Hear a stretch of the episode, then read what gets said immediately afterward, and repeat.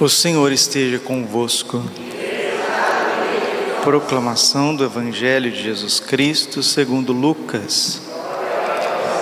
Naquele tempo, Jesus entrou no templo e começou a expulsar os vendedores. E disse: Está escrito: Minha casa será casa de oração. No entanto, vós fizestes dela um antro de ladrões. Jesus ensinava todos os dias no templo os sumos sacerdotes, os mestres da lei e os notáveis do povo procuravam um modo de matá-lo, mas não sabiam o que fazer, porque o povo todo ficava fascinado quando ouvia Jesus falar. Palavra da salvação. Ave Maria, cheia de graça, o Senhor é convosco. Bendita sois vós entre as mulheres, bendito o fruto do vosso ventre, Jesus. Santa Maria, Mãe de Deus, rogai por nós, pecadores, agora e na hora de nossa morte. Vinde, Espírito Santo, vinde por meio da poderosa intercessão, Maculado Coração de Maria, vossa amadíssima esposa. Podemos sentar um pouquinho? Jesus, manso, humilde coração. Porque o povo todo ficava fascinado quando ouvia Jesus falar mas fascinava mesmo, porque Jesus é o Verbo do Pai, Ele é a palavra que criou todo o universo. E quando Jesus abria a boca, saía uma unção tão grande do Espírito Santo que era impossível não transformar os corações. São Francisco de Assis diz que aqueles que conheceram Jesus na sua vida terrena, ou se salvaram se santificando, ou se condenaram imediatamente porque era impossível passar indiferente diante de Jesus, porque Ele é o Cristo de Deus, Ele é ungido do Pai, a palavra Christos em grego significa isso, ungido, no hebraico, Mexia, ungido, em latim, né, a palavra já diz, português, ungido, ungido é aquele que é impregnado de Deus, Jesus, a sua humanidade, o corpo de Jesus, humano, a sua alma humana, o seu corpo criado pelo Pai, a sua alma criada pelo Pai, está unida substancialmente à sua divindade, e aonde está o Filho, ali está o Pai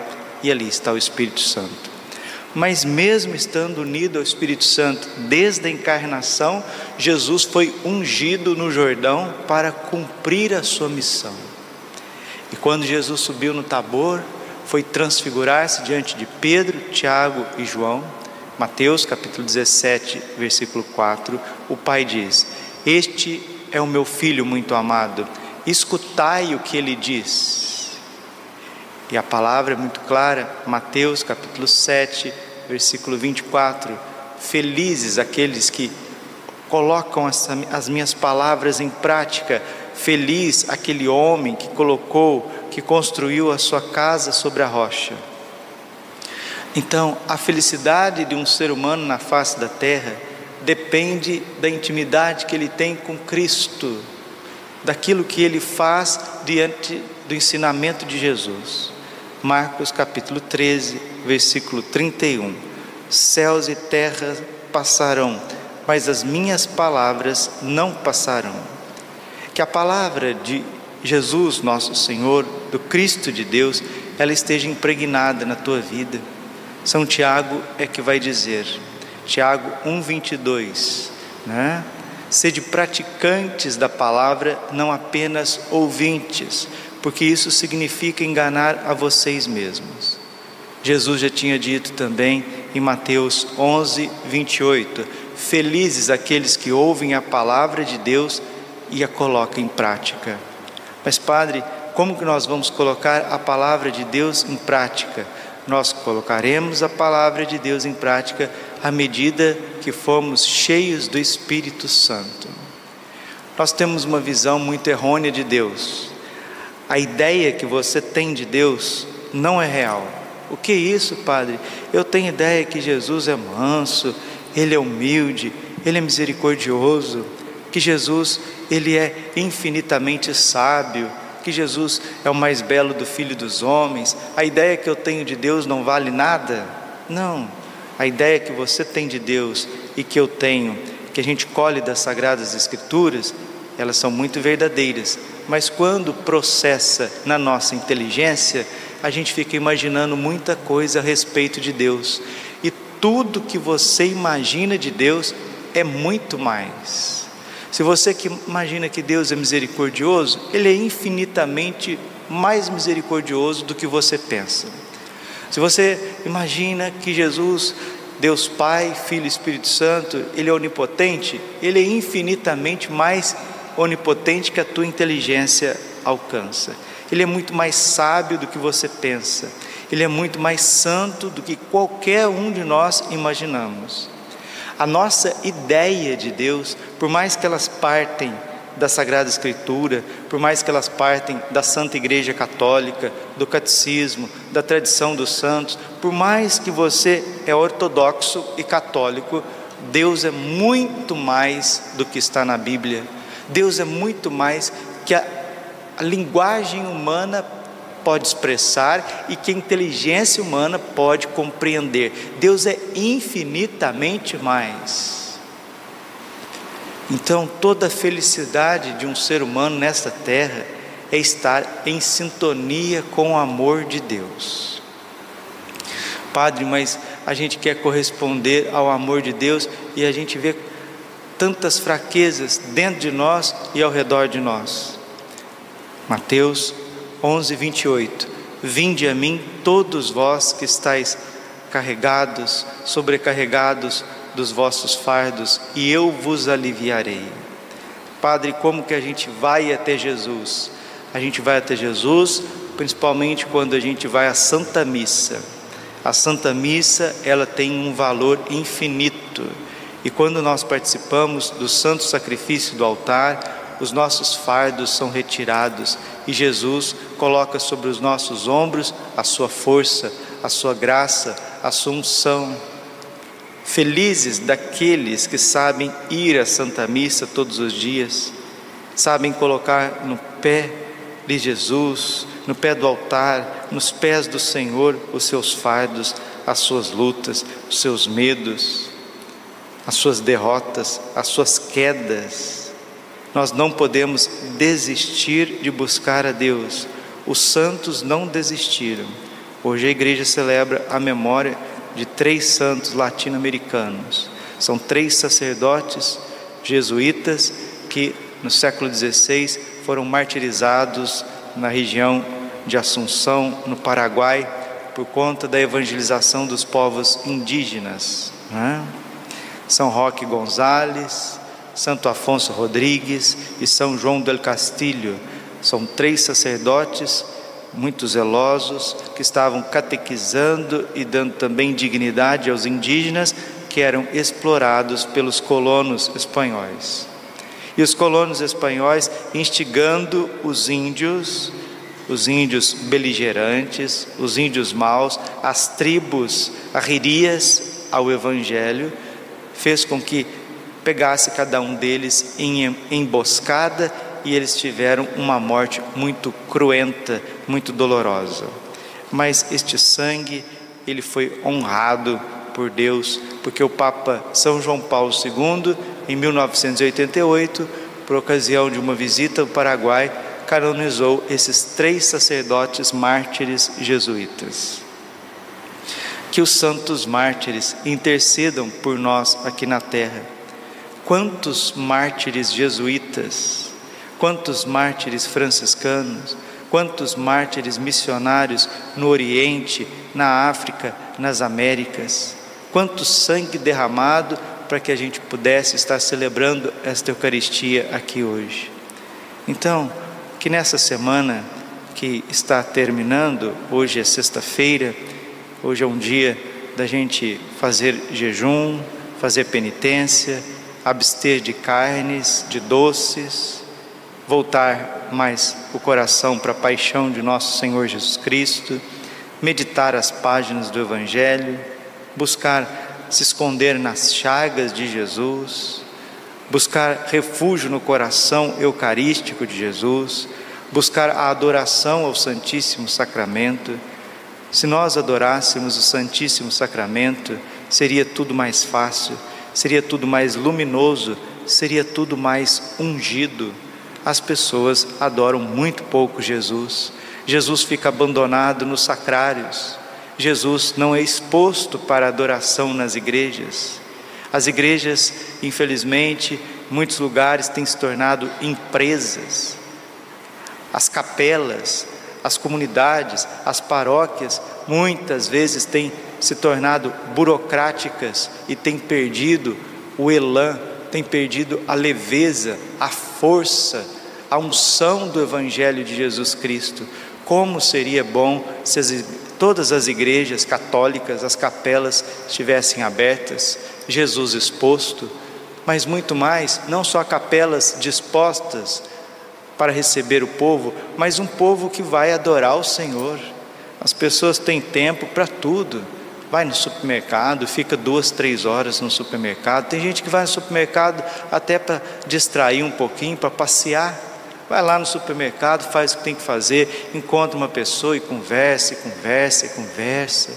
Tem gente que faz caminhada pela manhã, uma hora de caminhada, pela tarde, uma hora de caminhada, tudo bem. Tem gente que passa duas, três horas na frente da televisão. Tem gente que vai ver jornal, vê o jornal, vê uma notícia, vê outra. Tem gente que senta à mesa, fica duas, três horas, uma hora e meia conversando. Todas essas coisas são coisas lícitas que o ser humano deve fazer no dia a dia. Mas o tempo que se perde com as coisas banais do dia a dia e a falta de adoração a Deus é o que atrai desgraças sobre a terra. Se fôssemos mais adoradores, se o Brasil fosse um país adorador, se a América Latina fosse um continente adorador, se as Américas adorassem verdadeiramente, nós não estaríamos sobre o ataque dos inimigos. Não adianta, enquanto o ser humano não se voltar ao coração eucarístico de Jesus em adoração, nós estaremos sempre cansados, fatigados, medrosos, ansiosos, tristonhos, depressivos, cheios de medo, cheios de raiva, de ira, tentados pela impureza, absolutamente levados daqui para ali pelas nossas ilusões. São João da Cruz, quando ele vai descrevendo na subida do monte os apetites desordenados que faz com que a alma seja manchada, que faz com que a alma fique cansada, faz com que a alma esteja privada da unção do Espírito Santo. No finalzinho, ele diz assim: Olha, existe uma única forma de você ficar livre das tuas paixões desordenadas. E aqui são todos os apegos que impedem a alma de se unir a Deus. Por quê? Porque enquanto nós não estivermos purificados para nossa união com Deus, nós não entraremos no reino dos céus. Novembro é mês dos novíssimos, mês de rezar pelas almas do purgatório. Quantas almas estão no purgatório agora porque perderam tempo no supermercado, perderam tempo à mesa, perderam tempo em jogos, perderam tempo em conversas que não levaram nada. As almas que estão no purgatório, elas se lamentam profundamente porque elas desperdiçaram a graça de Deus. Hebreus capítulo 12, versículo 15. Irmãos, estáis prontos para que a graça de Deus não passe sobre a vossa vida em vão. Santo Agostinho dizia: eu temo a graça que passa e não volta mais. Deus está nos visitando hoje na terra através da Sua palavra, através do Seu Filho ressuscitado, através das moções do Espírito Santo que nos vem sempre através de Nossa Senhora, São José, do nosso anjo da guarda e que São Roque Gonzales, Santo Afonso e também são João del Castilho, interceda por nós. Santo Afonso Rodrigues, intercedam por nós. Sacerdotes que amaram Jesus Cristo até derramarem o seu próprio sangue. Mateus capítulo 10, versículo 28.